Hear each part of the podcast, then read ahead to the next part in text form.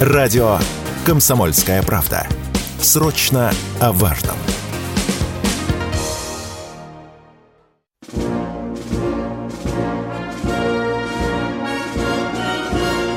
Военное ревю полковника Виктора Баранца.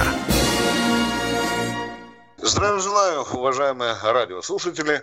На радио «Комсомольская правда» очередной выпуск военного ревю. А это значит, что этот час с вами проведет Виктор Баранец и Михаил Тимошенко. Здравствуйте, товарищи! Страна, слушай! Приветствуем всех радиослушателей Четлан и господина Никто – Громадяне, слухайте сводки Софинформбюро. Дивись, Микола, поехали, Виктор Николаевич. В первой части мы кратенько поговорим о том, готова ли наша армия к очередному контрнаступу украинцев. Вы слышите о грядущем контрнаступе каждый день. Каждый день Киев грозит очередной волной контрнаступа. Вот тот, кто учился в училище, в академии, кто изучал тактику, то обязательно должен был слышать от наших учителей, фронтовиков такой интересный термин, называется боевая настороженность. Вот сейчас наши войска как раз пробивают вот состояние боевой настороженности, потому что разговоры о второй волне наступа, причем до саммита, он очень вероятен – Позавчера Зеленский открыто объявил, не скрывая о том, что это наступление должно принести Украине успех до, 1, до 11-12 июля, когда в Вильнюсе начинает контрнаступ. То, то есть Киев хочет дать результат э, к этому э, событию. И именно этому было посвящено совещание в Ставке ставки Верховного главкомандующего Зеленского, о котором уже Киев нам рассказывал. Ну и где же сегодня для нас основная угроза. Давайте вот посмотрим мысленно на карту, посмотрите туда, если она перед кем-то лежит на Запорожье. Вот там основная угроза сегодня, потому что уже все чаще и чаще звучит цифра, которая, в общем, должна нас настораживать. Около 50 тысяч личного состава собрана группировка. Запомнили цифру, да? 50 тысяч. А у нас, а у нас – ведь вы же понимаете, что по элементарным законам тактики и стратегии соотношение сил тоже имеет большое значение на э, поле боя. И что же докладывает нам украинская разведка? Да? У москалей едва набирается 30 тысяч. Да? Ну, допустим, допустим, что украинская разведка здесь э, э, права, что у них есть преимущество в живой силе. Допустим, да. Ну и как же, чем мы будем компенсировать вот это э, преимущество? Есть у нас, есть чем компенсировать. Ну, допустим, я скажу, что выгодностью э, позиции своей. Вы знаете, что уже среди войсках, которые находятся на поле боя, существует такой термин «линия Суровикина». Да, я ее не раз слышал. Что же это такое? Вы наверняка уже видели часть этой линии Суровикина. Это как там, Михаил, называется? Зубы дракона, да? Зубы да, дракона, да, да, зубы да. дракона. Но это лишь один элемент линии Суровикина, потому что там есть еще и другие. Ну, например, густые минные поля попробуй ты сначала к этим зубьям дракона подберись. Там все наш, наш прекрасный комплекс земледелия, который великолепно показал себя еще в первую волну э, э, так называемого наступа. Есть три линии обороны. Вот этот бутерброд, его так просторечие, просторечие называют. Когда есть три линии обороны. Попробуй э. То есть три эшелона. У нас оборона эшелонирована. Плюс минные поля. Но, естественно, в этой ситуации наступающим украинцам будет очень сложно, будет очень трудно. Попробуй ты э, доберись. Вот видите, они в первую волну наступа, они ведь не смогли проковыряться, доковыряться даже до первого э, э, э, эшелона э, обороны. Ну что, мы находимся в таком положении, когда, естественно, будем наносить, уже сейчас наносим упреждающие удары по скоплению противника и по складам. Вы это слышите каждый день. Обратите на это внимание. Сообщения об ударах массированных и по складам, и по базам горючего, они за последнее время звучат достаточно интенсивно. Ну что, а теперь перейдем к главному. Ведь люди есть люди, да, допустим, украинцы будет преимущество.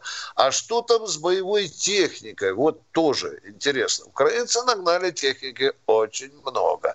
Есть и танки, и БМП, и БТР. Там вообще такой интернационал бронетехники. Есть и советская, и, э, и украинская, и польская, и, и, и, и немецкая, и чего там только нет. Есть и БТР, вы знаете, БМП есть. Вот здесь, конечно, тоже будет решать э, вопрос исход сражения будет решать, конечно, не только количество, но и мастерство. Это и ежику понятно. Потому что сами, э, допустим, немцы, когда их стали щелкать по носу, что же вы хвалились своими леопардами, а их русские играючи пожгли, они же о чем ныли? А плохой экипаж плохая подготовка, вот, вот, вот такое тоже. Так что профессионализм людей, которые будут сидеть в этой броне, тоже имеет огромное значение. Ну и последнее я вам хочу сказать о том, чтобы никто там не, не, э, не почувствовал, что я стращаю. У, у, у украинской армии фактически, ну, я не скажу, что полное отсутствие авиации. Есть, остались какие-то жидкие там останки ВВС Украины, но они есть, и мы не будем заниматься шапкозакидательством. Но э, наступать, вот, вот вчера буквально только американский генерал сказал, кстати, бывший командующий вооруженными силами НАТО в Европе, он сказал, вы знаете, без надежного прикрытия э, с неба я бы украинцам советовал не начинать наступления. Ну и, наконец, я последнее хочу сказать. Конечно, конечно, на поле боя в таком вот большом сражении, если оно будет в ближайшие дни, немалую роль играют, конечно, резервы. Подтягивает Украина резервы? Да, подтягивает и резервы. Слава богу, разведка наша это видит. Ну а что с российскими резервами? Тут вот Михаил Тимошенко недавно говорил, помнишь, Михаил, ты сказал, 1 июля резервная армия, да? Там неделька оставалась. Это да? не я сказал, да. это же а, сказал а, наш министр обороны. Да, ну ты поставил правильный вопрос. Ну да. Резервная армия к 1 июля, да, оставалось там полторы недели, да? Вот для нас сейчас чрезвычайно важно, насколько готова эта резервная армия и как ее наше командование будет использовать. На этом я свою вступительную речь заканчиваю. Мы желаем услышать ваши голоса, уважаемые радиослушатели. Ну что, Михаил, у тебя есть что добавить? Давай Для простоты начинаем. счета и представления да. о масштабах того, э, что хочет затеять Украина, напомню, что 50 тысяч человек – это, вообще говоря, по упрощенному счету, 4 дивизии мотострелковых 4. И это, если считать численность э, танков в таких дивизиях, порядка тысячи танков. Правильно? Я не сильно ошибаюсь, Виктор Николаевич? Ну, вот у них же в полку, по-моему, 91... Ну, ладно, 100 танков в полку, ладно, да? Правильно считаю? Да. Да, да. Три полка. Но они же в кучу не будут сгонять их, как ты думаешь? Нет, так конечно, прямо стадом, нет, конечно. Да? Но тем не менее, сколько волн ты можешь пустить? Это, это правильно, да. Если грамотно они рассчитают. Но продолжай, пожалуйста. Мне ну интересна мысль.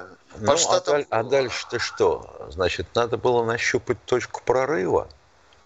Значит, вроде как, ну, оно, будем говорить, по карте-то и так понятно. На Токмак, на Мелитополь, на Бердянск. Вот это направление. Значит, оно должно быть прикрыто будут еще и отвлекающие направления, демонстративные. Типа того, что там под Антоновским мостом творили. Ну и творили себе на острове. На здоровье, ребята. Поплавайте, искупайтесь. Ну, что будешь делать? На Донецк обозначит наступление. Ну, уж кричали там, шесть бригад сосредоточено у нас, вот. против Донецка, против, ой, против э, Бахмута, против Марьинки, против Авдеевки. Ну, посмотрим, посмотрим. Но ну, Лютер Вудс это правильно сказал, на такмак. Вот там вот идут интенсивная проверка бой, в этом направлении лезут. Да, еще же нельзя забывать, э, э, они не оставили мысли о том, чтобы взять клещи Бахмут, э, он же Арктуз. Нет, да, нет, да, нет. да, да. Это для них дело принципа. Очень интересно. Сколько у нас осталось до перерыва, уважаемый наш оператор? Подскажите нам, 40 секунд. Ну что, Михаил, попросим народ, э, чтобы да. по конкретным вопросам задавал. Да. Кто у нас на связи? А, а уже 30 секунд осталось, Михаил. Уже нам 30 секунд. Ну что, 8 800 200 да. ровно 9702. Звонок бесплатный. Как... Эфир прямой. И... Только, пожалуйста, без да. распространенных да. таких мод а, лозунги читать, анализировать политическую обстановку – и говорить, кто тут виноват, назовите пофамильно. Да, будьте добры, поконкретнее, без длинных прелюдий и, как говорится, немножко о себе на полчасика. А мы уходим на перерыв.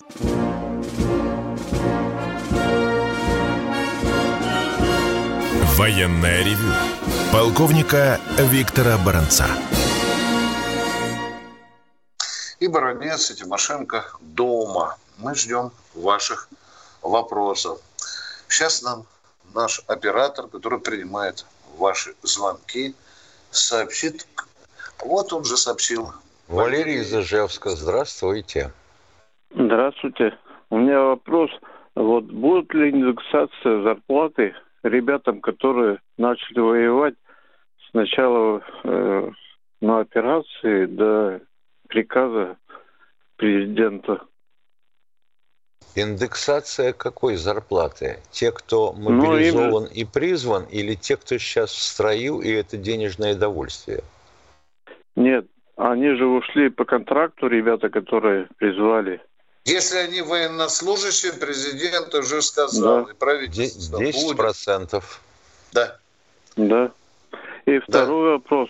А почему не платят? Вот, у меня внук воюет уже и два месяца ему не платят зарплату. В каком он статусе воюет? Скажите, пожалуйста. Он контрактник, он, он доброволец, контрактник, да? он мобилизатор. Нет, контракт, он такой? контрактник, контрактник. Контракт. Ему, ему, не плат, ему не платят, ему вообще что-то платят, скажите? И ну, сколько? Ну, платили ему, вот сейчас не платят уже два месяца зарплату. Угу. Ну, ну то есть 2000... Вообще. 2... Да, 2000, да, 2000 всего? Нет, платили, должны же платить им 204 тысячи, правильно? Я понимаю. Это те не меньше, да, это те, кто да. непосредственно находится на ленточке. Да, ну вот им, вот два месяца, я вот ему сейчас 220 тысяч он попросил, заплатил, просто Опа, говорит, нету денег, О, как ничего. интересно. А где а, он, а сраж... а где он да, сражается? Да. Не скажете? В какой точке? Что? Вы не знаете? В каком ну, я не знаю. месте? Понятно. Номер части Зап... подскажите. Номер Ой, части знаю. подскажите. Ой, Ой, не знаю, я просто... Ну, как вы ну, не ладно. знаете? Ну, Запорожская вот. область. Во, это уже точнее. Пожалуйста, номер части узнайте у него и сообщите нам. Ладно, а может еще понял. другой вопрос? Он танкист, артиллерист, пехотинец, гранатометчик? Кто Нет, он? он По специальности? Он в группе обеспечения. Чего Понятно. Группа обеспечения. Это значит тыловое да, да. какое-то. Уважаемый, да, дайте нам больше наводку, потому что здесь злопыхатели говорят, что мы спрашиваем, демонстрируем якобы участие в ваших проблемах. Нет. Мы звоним вплоть до заместителя министра обороны по финансовому обеспечению. Такие сигналы. Но там же нас спрашивают, Стимошенко, дайте четкую наводку. Номер ВЧ дайте хотя бы. Мы же фамилию даже не спрашиваем.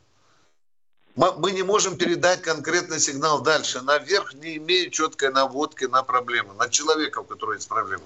Так что ждем, да, дайте, я... да, Пожалуйста, да. да. Я, Мы я не исключаем, понимаю. что это может быть. Мы получаем не такие сигналы. с Михаилом. Спасибо. А мы идем дальше. Кто в эфире? Александр из Казани. Здравствуйте. Э, здравствуйте, товарищи полковники. На днях э, лидер это ЛДПР, преемник Путина, это Слуцкий, а почему он преемник Путина, э, уважаемый? Вот сейчас скажут опять человека с толку. Ну, человек же Божий несет Извините, извиняю, извиняю, давайте, давайте. Да, Приемник Путина, Жириновска, да. Жириновска, извините, извините, а, пожалуйста. Ну, понятно. Да, да, да, да. Да, ладно, извините, пожалуйста. Да, да, да. да. Как говорится, старость не радость. Это вот высказаться о том, что в ближайшее время вот, предложением такой с инициативой, что надо доводить численность вооруженных сил в, э, в РФ от 7 а, до 10 миллионов. Вот, скажите, пожалуйста, такая инициатива, она реализуема в РФ? Э, ну, в что, ну, и... что я вам могу сказать? Численность э, рабоче-крестьянской, а впоследствии Красной Армии составляла от 9 до 10 миллионов в 1945 году. Вы готовы а, отправить туда каждого пятого из нынешнего населения – и обеспечивать его всем, чем попало, и ему захочется, а вы здесь будете жить на паек. Слушай, погорячился, уважаемый. Он очень серьезно погорячился. Но зато замелькал. Зато рейтинг поправил популярность. Главное же это пиар, как ну. мы понимаем. Нет, это ну, нереалистично. Давайте не тереть Гнилушку. Это нереалистично. И это его частное ладно. мнение. Спасибо вам за вопрос. Спасибо, да. спасибо. Понятно. Все, И спасибо. вам спасибо. Да, всего доброго. Кто у нас следующий? Иван, Ростовская область. Здравствуйте, Иван. Здравствуйте, здравствуйте. А, вот э, у вертолета К-52 э, есть возможность катапультироваться, отстрел лопастей там обеспечивается. А э, есть реальное э, спасение экипажа в бою? Э, есть. Сколько есть? Есть. Это, эти два человека, по-моему, даже героями стали, да, Михаил? Да. Э, которые, да, первые впервые в истории К-52 было катапультировано, да. В боевых условиях. То есть э, а, а, один случай такой был, да, или, или больше? Пока было? один такой случай, да. В боевых условиях а, это... А, пе... по, по, по, потерь этих вертолетов э, побольше, наверное. А, а вот и, и еще вопрос. Э, как, извините, извините, извините, я очень люблю четкий разговор. Потери этих вертолетов побольше, наверное. Каких вертолетов? К-52? Ну, К-52, да, К-52. На, на войне все бывает, да. Как, да, как, да какой, да. Процент, э, э, какой процент спасения экипажа от потерянных вертолетов? Просто насколько эффективна эта система спасения? Извините, у нас только один экипаж по, а, сумел спастись. О чем, мож, о чем можно говорить? О чем можно говорить? Какой к черту процент, если это единственный случай использования катапульт на К-52 в боевых условиях? Если бы, еще раз повторяю, если бы это было ненадежно, никто бы его на вооружение не принял. Неужели непонятно? Э, а второй вопрос. Э, вот вертолет Ми-26, э, там двигатели в России будут для него делать вообще? Какие перспективы, сроки? Собирались, собирались, еще раз говорю, собирались сделать mm-hmm. на Климовской площадке в Питере. А так вообще практически весь э, ряд двигателей для наших вертолетов делался на э, мотор Сич. Ну да, я знаю. Ну, раз знаете. Недавно мелькнула такая скромная информация, Михаил Прав, что э, вроде бы приняли для разраб- за разработку движков для этой вот машины. Спасибо вам за конкретные вопросы. До свидания. Мы ждем следующего э, радиослушателя. Николай Ижевск. Здравствуйте, Николай из Ижевска. Здравствуйте, товарищи полковники. У меня такой вопрос. Э, существует ли какая-то этика журналистская, когда вот разговариваешь с клиентом и начинаешь хамить ему, выключать. Ведь не, не только у вас правота ваша, и не только вы считаете... Мы в учительской, что... Миша, Спасибо, спасибо большое. Вы спасибо. Э, завуч школьный? Нет. Спасибо. Я понял, на что вы намекаете. Существует этика, но существует и, вообще говоря, некий уровень воспитания тех, кто звонит. Он не вламывается в дверь, не орет, сукины дети, идите сюда, я вам сейчас всем морду набью, у меня вот тут вопрос э, э, э, э, и 7 часов э, а потом отвечает седьмым коленом. Можете ответить? Спасибо. Уважаемые, мы Нет. просили таких вот звонков. Не надо и нам хамить. Понимаете, не надо издеваться, обзываться. Будете хамить, и мы будем вам хамить. Все, до свидания. Вопрос исчерпан. Кто у нас в эфире? Здравствуйте, Алексей, Алексей из Москвы. А, здравствуйте, товарищ офицер. А, когда 23 июня нашего ну, теперешнего года войска Пригожина вошли в Россию, из московских аэропортов а, значит, начали очень часто вылетать чартеры. И билеты на обычные значит, а, рейсы резко возросли до четырех раз. Вот кто, кто это такие люди, которые чартерами резко стали, э, э, думая, что положение Москвы изменится, резко стали выезжать за границу? Мы еще, уважаемый Алексей, мы еще не восстановили общий список. Вы знаете, что Володин потребовал ему предоставить список всех этих чиновников, в чем, причем высокопоставленных, в том числе из правительства, которые в этот день действительно, вы правы, смылись из России. Билеты действительно были от 300 до 400 тысяч рублей. Уважаемый Алексей, когда эти фамилии будут обнародованы, мы вам обязательно сообщим. По чек-листу, по чек-листу да. элементарно устанавливается, кто, когда и куда купил билет. Фамилия, имя, отчество. Но какие документы вы предъявляете при покупке авиабилета? Все. 7 секунд – да.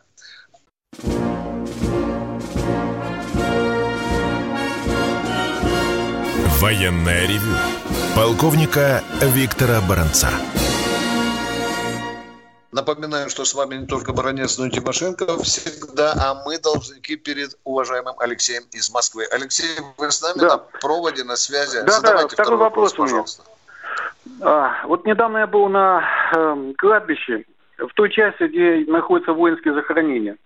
Э, на многих, почти на всех, э, значит, эм, могилах э, не установлены, еще не установлены, значит, памятники. Ну, это связано, может быть, только с временным таким интервалом, то что это надо А на каком некоторое время. вы были? Извините, Алексей, ну могу же я спросить, а, или хамлю? Это, да? это ю, южный городок, давайте так, Ростовская область и южный городок один, около Ростовская моря. Область? Его вычислить. Да. Так, а вот. И там оно, конечно, разделено а? на некоторые части. Вот. Это кладбище разделено на некоторые части. Сейчас э, часть один э, э, есть около аэродрома и очень большая площадь выделена сейчас под него. Ну ладно, не в этом дело. Я хотел сказать о том, что могилы, могилы есть, но памятники еще не поставлены. Вот в связи с тем, что у вагнеровцев, то есть у этих пригожинцев забрали финансы, а может ли так случиться, что семьи просто не получат эти деньги, и им не на что будет построить эти э, памятники? Нет, не может такого случиться, уважаемые. Все будет доведено до конца. До конца. Вот до того момента, когда они, э, в общем-то, вышли с поля боя, вот тут будет поставлено на стоп. А все, что произошло до этого, государство, хотя это ЧВК, видите, обязано расплатиться. Деньжат отваливало немало. Сколько там Михаил назвал Путин? Э, ну, если цифру? считать, допустим, ну, почти пополам можно делить. 160 миллиардов. Даже больше.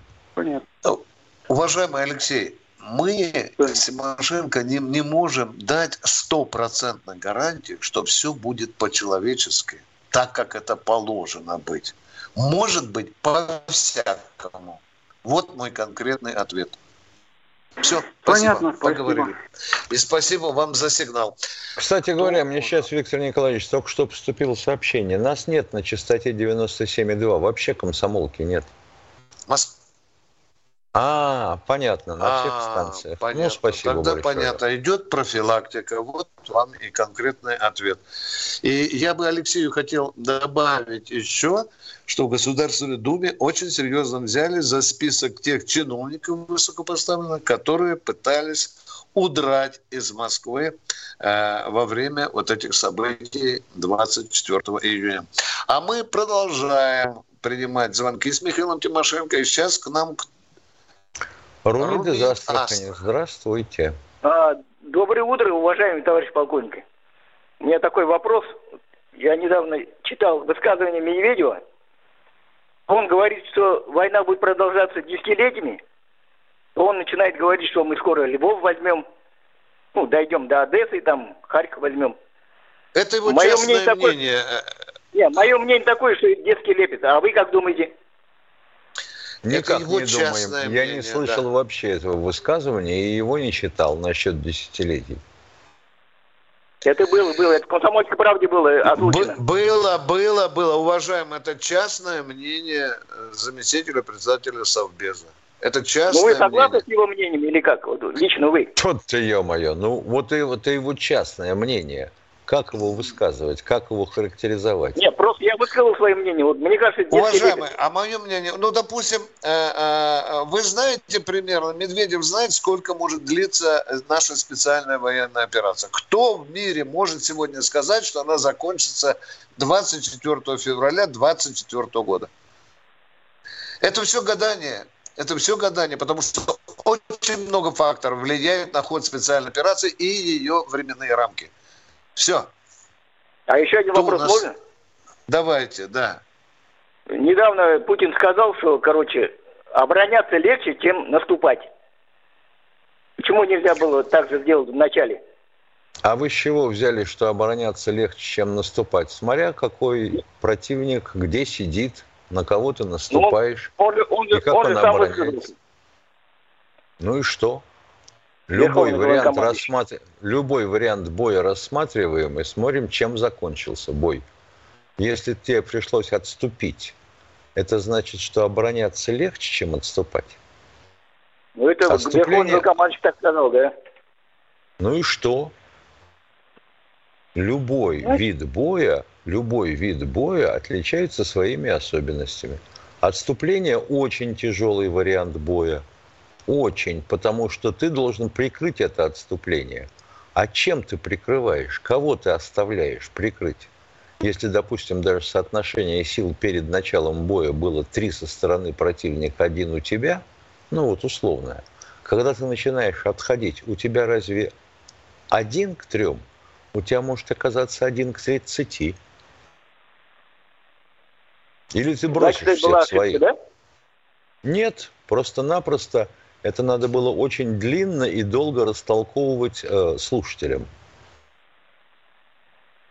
Я понимаю. Уважаемые, представьте себе подразделение, которое занимает командную высоту. Хорошо вооруженное, хорошо укрепленное. Перед ним густейшее минное поле. Ну, скажите, пожалуйста, кто здесь в более выгодной позиции находится? Тот, кто будет ползти по густому минному полю и напарываться на огонь? Или тот, кто будет отстреливаться, сидеть в хорошо укрепленных позициях. Это один ну, вариант. Ну, кто, кто на высоте, конечно, Это, понятно, да. Ну вот и все. Вот и считайте, что в данном случае, Михаил правильно сказал, в данном случае обороняться легче. Все. Но бывают и другие варианты. Когда обороняться тяжело, потому что вашу командную высоту противник вспашет, что можно картошку сажать. Как же тут обороняться легче, если там уже ничего не останется? Юрий Константинович Жуков в знаменитом фильме относительно боев под Москвой а, голосом народного артиста Ульянова сказал, при трехстах стволах на километр о противнике не докладывают. Помните? Спасибо за внимание. Поехали дальше. Кто Здравствуйте, Андрей из Тулы. Доброе утро, товарищи полковники. Здравствуйте. Эм, Андрей, меня интересует такой вопрос. Там примерно месяц назад э, человек один из Мариуполя, э, бригадир, по поводу э, невыплат зарплаты рабочим интересовался у вас. Я слушал вас в прямом эфире. Было, было Вы знаете что-нибудь об да. этом? Мы передали его сигнал, передали сигнал и Минобороны, и правительство. Все, что мы скажем. Как мы, мы поняли, можем... как мы поняли, это бригадир суп-суп-подрядчика. Суп-суп-подрядчиком угу. рассчитываются вообще с последним. Если не украли деньги до, конца, до, до него. Я понял вас, я вас понял. Спасибо. И вот сегодня человек э, жаловался тоже, что не платят там племяннику или внуку или сыну деньги. Ведь нам да, нужна да. наводка. Понимаете, там была четкая наводка. Город, строители и так далее. Там начали разбираться. А сейчас мы не можем помочь человеку, потому что у нас нету наводки четкой. Кто у нас в эфире? Э, оператор, подскажите нам, кто Э, Федор из Нижнего Новгорода, здравствуйте. Здравия желаю, товарищ полковники. Федор, Нижний Новгород. У меня вопрос. Госдума, глядя на Америку, приняла законы, службы в армии за деньги, система образования Болонская и Сороса, электронное голосование три дня. Что должно случиться, чтобы был принят закон, который предлагал генерал Картополов продлить службу призывников, так как за полгода учебки воевать не научишь и тем более любить родину?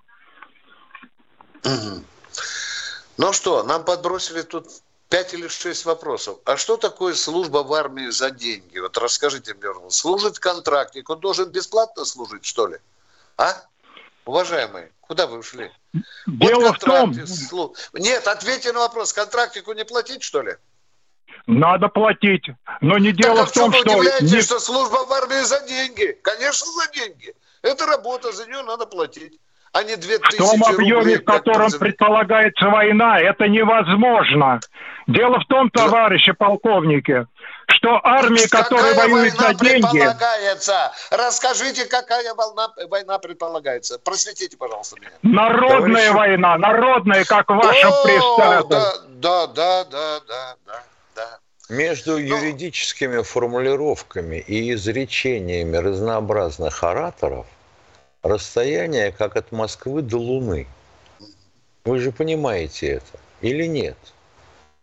Деньги воюют только вагнеровцы, потому что они гладиаторы, которые победят или погибнут. Их девиз за со щитом или какие, на щите. За, да, за вы какие? что? Да елки-палки, а за какие деньги воюют вагнеровцы? Вы размер не можете назвать?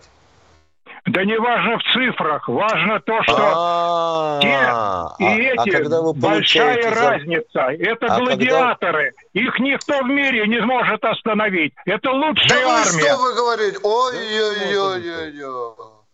А, что ж 10 тысяч, говорил Пригожин, погибло, гладиаторы, кто ж не остановили, а? Они уже в земле гниют, а? Никто не может остановить. Остановили.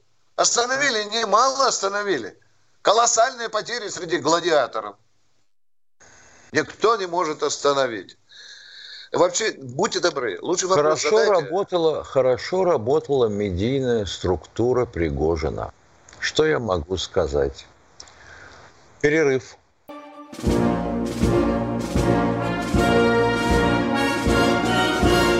Военная ревю. Полковника Виктора Баранца. Михаил Тимошенко, вот этот человек, который нам звонил, служба в армии за деньги, он же ушел оскорбленный и обиженный и сказал, что мы залезли по корягу наверняка. А вот, уважаемые радиослушатели, представьте себе, что человек, отец троих детей, оставил семью с женой и ушел на фронт. Вы говорите, ему деньги не надо платить, а? Служба в армии за деньги вас возмущает, да? Потому что воюют не за деньги, а за родину, да? За родину бесплатно не воюют, уважаемые. Вот как вы ответите жене, которая с тремя детьми сидит, и у нее нет денег, средств на пропитание? Что должно делать государство, уважаемые? Кто у нас в эфире? Кто у нас Подожди, в эфире? Сейчас, секундочку, извините, пожалуйста. Да. Меня кольнуло вот что. Ну, может, я просто от рождения идиот И не понимаю, когда человек меняет свою точку зрения в течение одной фразы и высказывает противоположные суждения. Сначала он говорит, что вот за службу в армии платят деньги? Да, платят. Даже срочникам платят, хотя очень небольшие, 2000 рублей. Да. А вот служить за деньги можно, а умирать нельзя. Ну, вроде как да. Согласен. Если только это не цель вашего существования.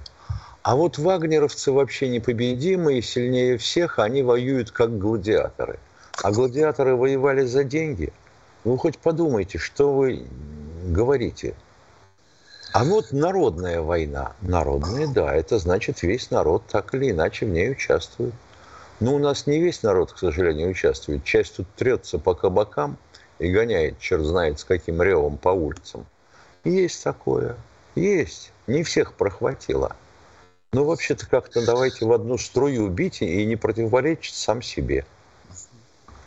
Вы нас, надеюсь, услышали. А у нас в эфире, сейчас нам оператор еще раз подскажет, Константин из Санкт-Петербурга. Здравствуйте. Здравствуйте, товарищи полковники. Константин, Питер, Ленинград. Вот 2012 э, год. Вас вызывает президент и говорит, Баранец, министр обороны, Тимощук, начальник генштаба. А э, Тимощук это кто? А кто такой Тимощук, Ой. товарищ из Лиссабона? Ой, Скажите уже. А, понятно, Тима... вы из Лиссабона, простите, вы из Петербурга. Ну, да, простите, знаете, да, простите. Я звоню первый раз, волнуюсь, понимаете, да? Тимошенко, угу. конечно, Тимошенко.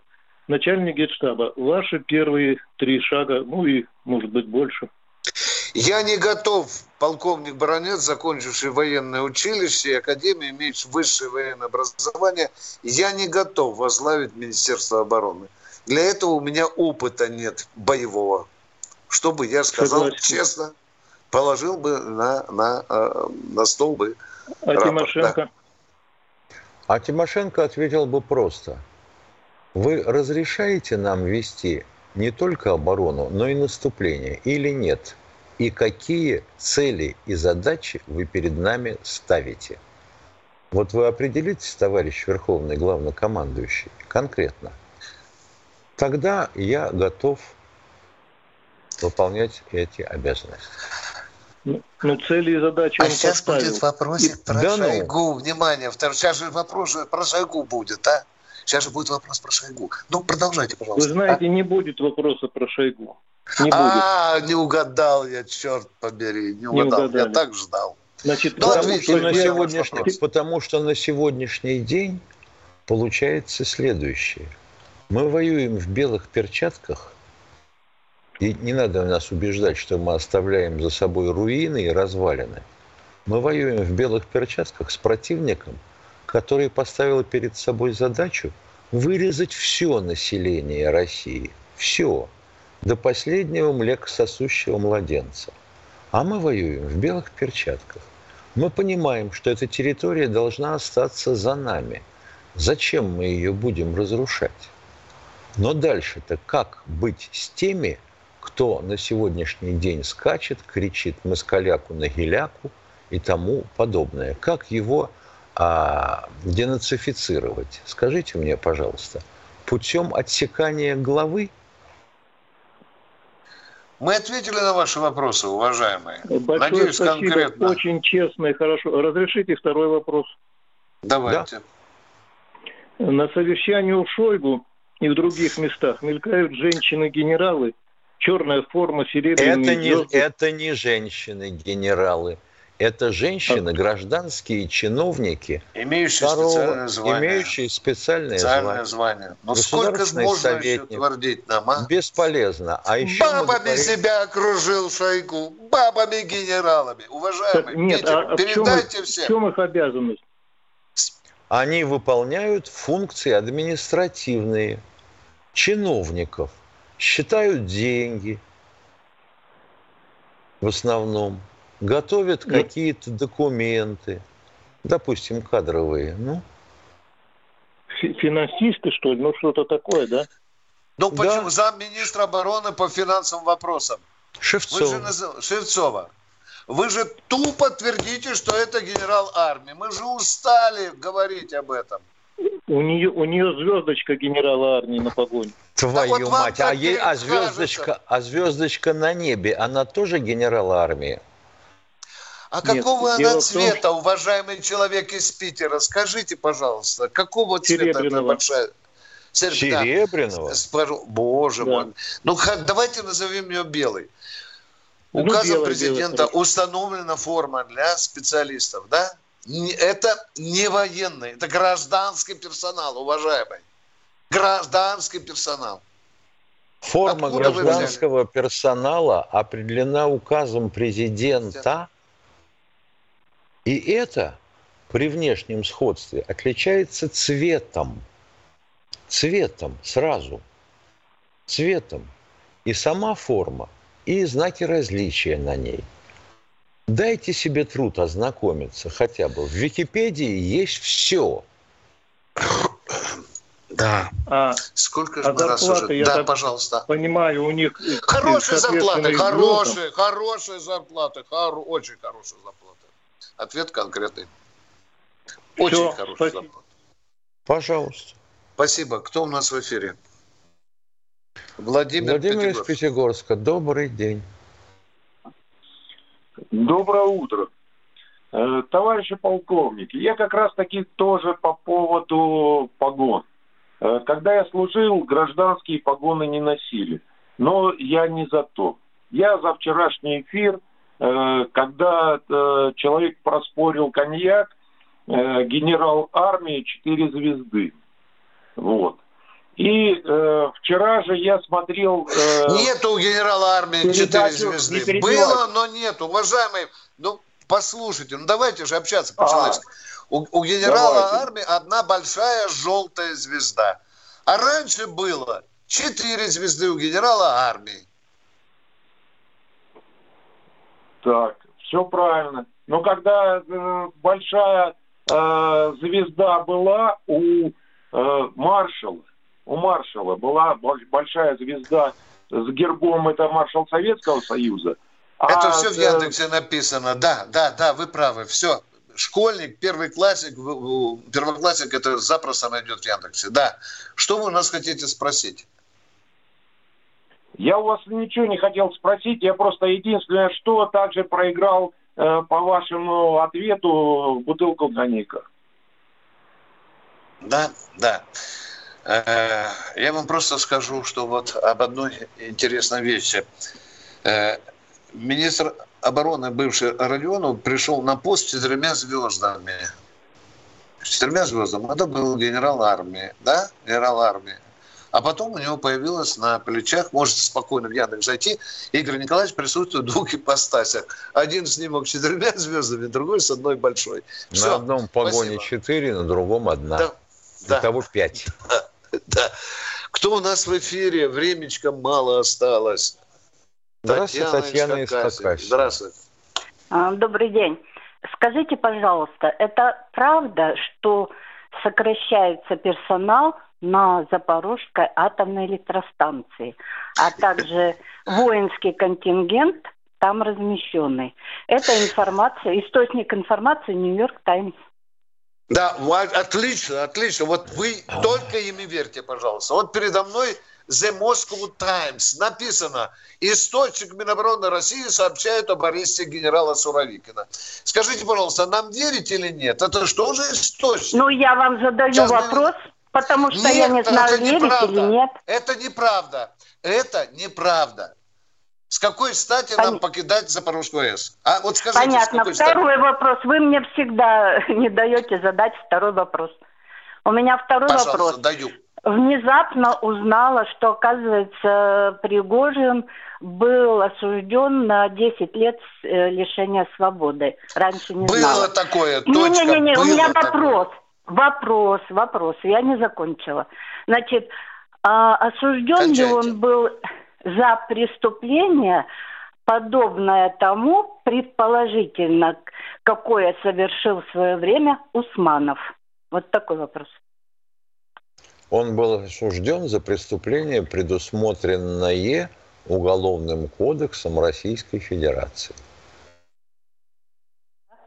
Кстати, Пригожин два раза попадал по уголовке. Да, второй два раз раза. уже пошел как рецидивист. Прощаемся да. с вами до завтра. До четырех. До четырех часов. До свидания. Да. Всего вам доброго. Военная ревю. Полковника Виктора Баранца.